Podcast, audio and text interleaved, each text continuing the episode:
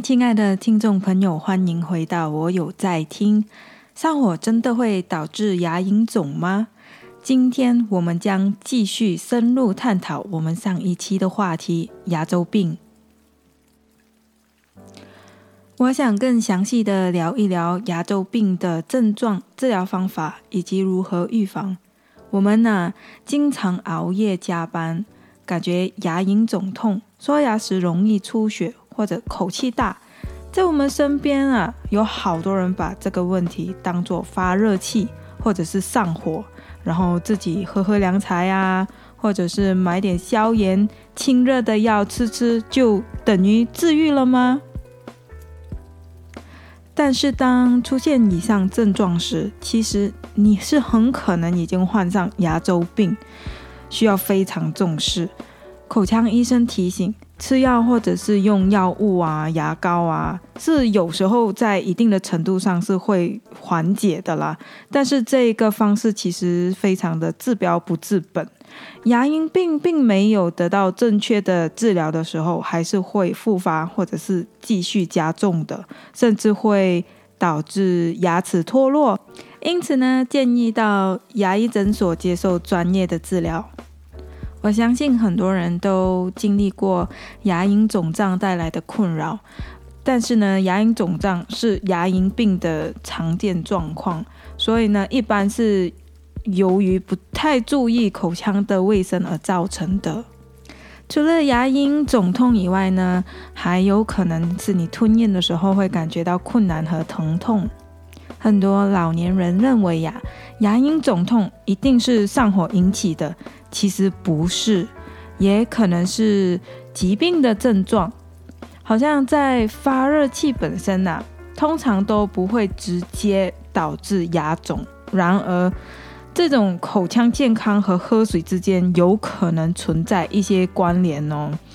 就像是过热的食物或者饮料，就是食物啊或者饮料过热的话呢，可能会导致我们口腔组织的烫伤，像是包括牙龈啊，这有可能导致牙龈肿胀和疼痛。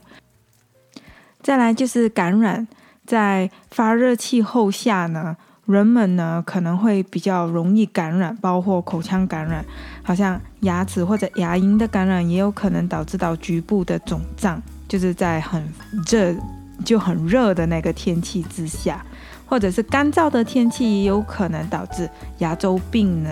啊，就是可能我们喝不够水呀，或者是导致口腔的组织变得非常干燥，也容易引起口腔不舒服，包括牙龈的不舒服和肿胀。还有呢，就是全身的状况。高温天气可能会导致脱水，而脱水可能会影响口腔里面的黏膜，还有那那个润滑度，使牙齿呢更容易发炎。很多人对牙周炎常见的误区有哪些呢？第一，牙龈肿痛、出血是因为上火，然后他们就去吃些去火药，或者就是买些药物、牙膏。他们就认为会好了，其实这个方式是非常治标不治本的。再来第二，牙龈出血就不能继续刷牙了。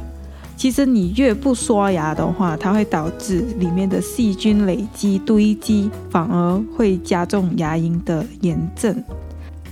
第三呢，刷牙谁都会，不需要学。其实呀，不正确的刷牙方式。不仅不能有效的清洁牙齿，还有很大的可能会导致我们的牙齿损坏啦，还有牙周炎的损伤。第四，这一个是我听最多的，而且很多人都有同样的误解。其实他们认为啊，洗牙不好会让牙缝变大，牙齿变松。其实洗牙的时候的不舒服只是暂时的。它让牙缝变大，牙齿变松动的其实是牙石，不是我们把那个牙齿磨薄了，然后它就松。其实我们洗掉的是所谓的牙石头结石，然后他们就有同样的误解，认为我们把里面给磨薄了，或者是让牙齿变缝大了，所以这种误区是不正确的。再来呢？牙周病的治疗一次就好了。其实牙周病是需要定期复查的，它是终身维护的，没有人一次过就能够治好牙周病的。再来，我在网上搜寻了一下，其实牙周病啊，在我们普通人群中的患病率。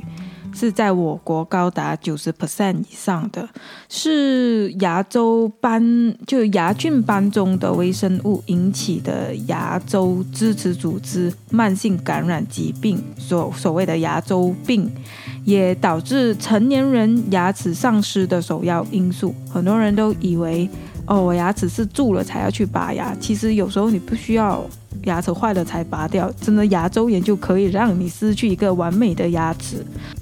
那接下来跟大家分享一下最常见的两种是牙龈炎和牙周炎。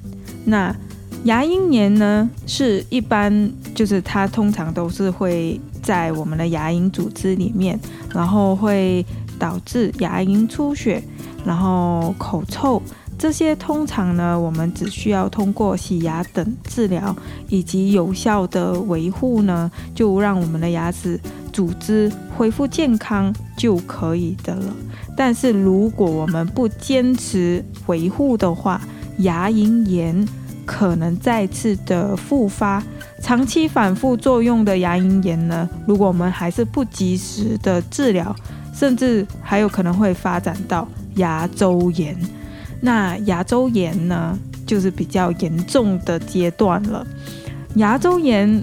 发病的原因呢，主要是牙菌斑和牙齿早期表现出来的口臭味呀、牙龈红肿，或者是刷牙咬硬的食物的时候呢出血等，然后慢慢的牙龈炎呢就进阶到深入的牙周组织，然后他们在里面发展，可能会导致牙齿松动或者移位。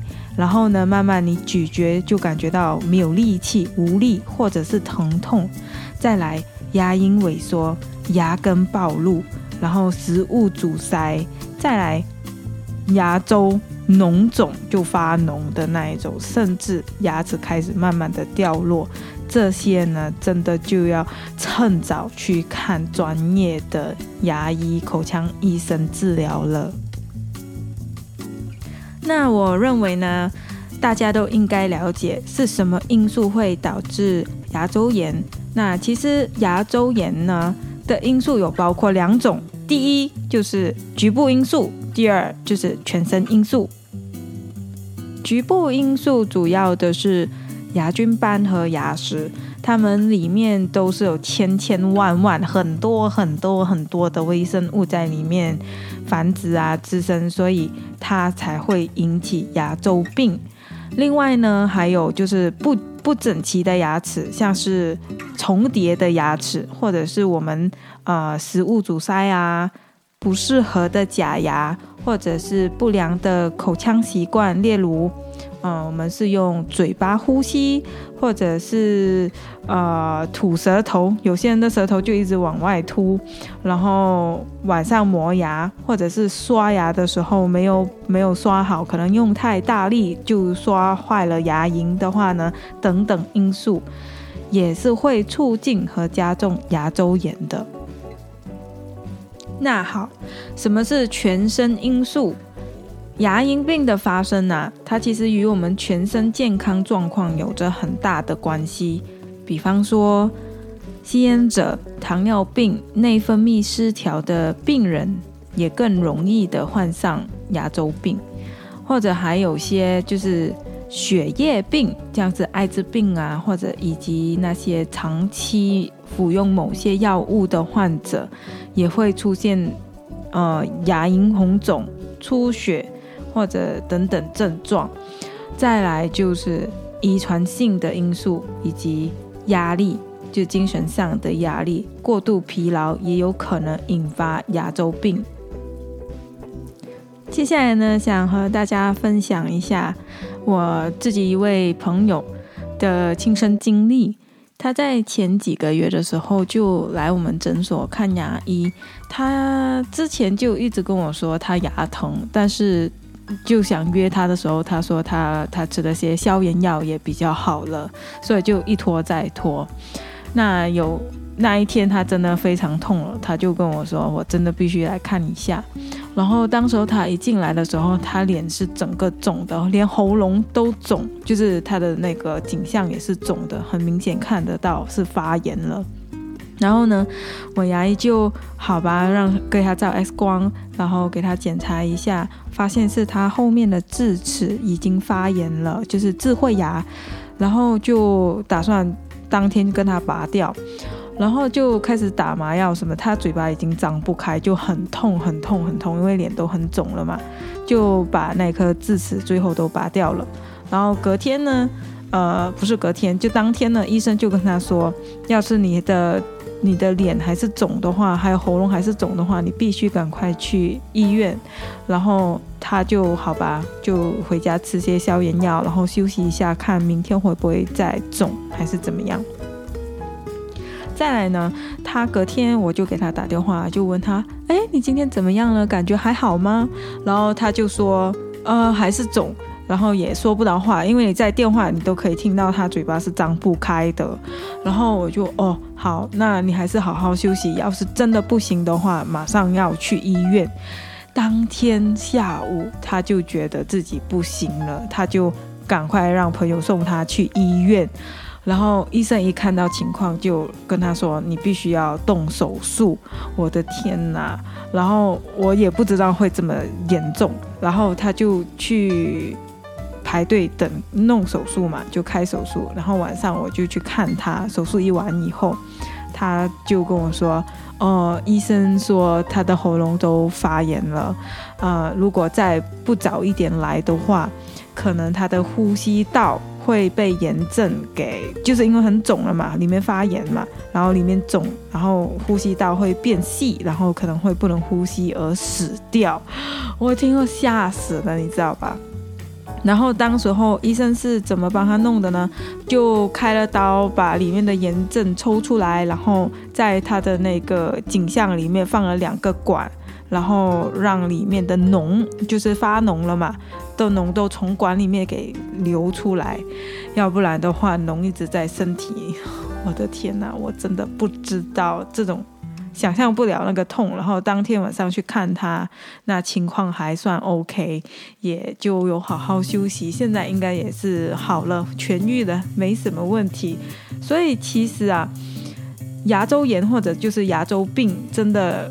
不要小看它，也不要忽略它，它是我们整个身体的主要，呃，很重要的一个需要关注的地方。如果要是自己发现有牙周炎啊，或者是啊牙病啊，就应该趁早的去治疗。那想要跟大家分享一下我们日常的保健方法，那最建议的还是早晚都要刷牙喽。然后吃完饭以后也可以漱一下口，用清水漱一下口，因为我们吃的食物啊，或者你喝的咖啡呀，你喝的饮料都有糖分、酸性。都会的残渣在我们的牙齿表面，所以这些都可以用清水漱掉，然后不要让这些酸性啊、糖分啊啊待在我们的牙齿太久。再来就是用牙线，那牙线的话呢，是帮助我们呃把牙和牙齿和牙齿之间的缝隙清理翻，因为我们要是只是刷牙的话，其实它。不会刷得太干净，因为主要是缝隙里面都刷不到。那再来就是定期洗牙喽。通常情况呢，我们都会建议每六到一一年都要去给专家洗一下牙，然后定期的检查会有很大的帮助哦。好嘞，感谢亲爱的听众朋友们在这一期的我有在听中的陪伴。我们深入了解了牙龈病的症状、治疗方法以及预防策略。那牙龈病虽然是常见，但通常如果有正确的知识和方式的话呢，我们也可以更好的去保护口腔健康。那请记住，定期的口腔检查和良好的口腔卫生习惯是预防牙龈病的关键。那如果你有任何的问题，或者想要分享自己的经验，欢迎欢迎在评论区留言，我们期待与你的互动。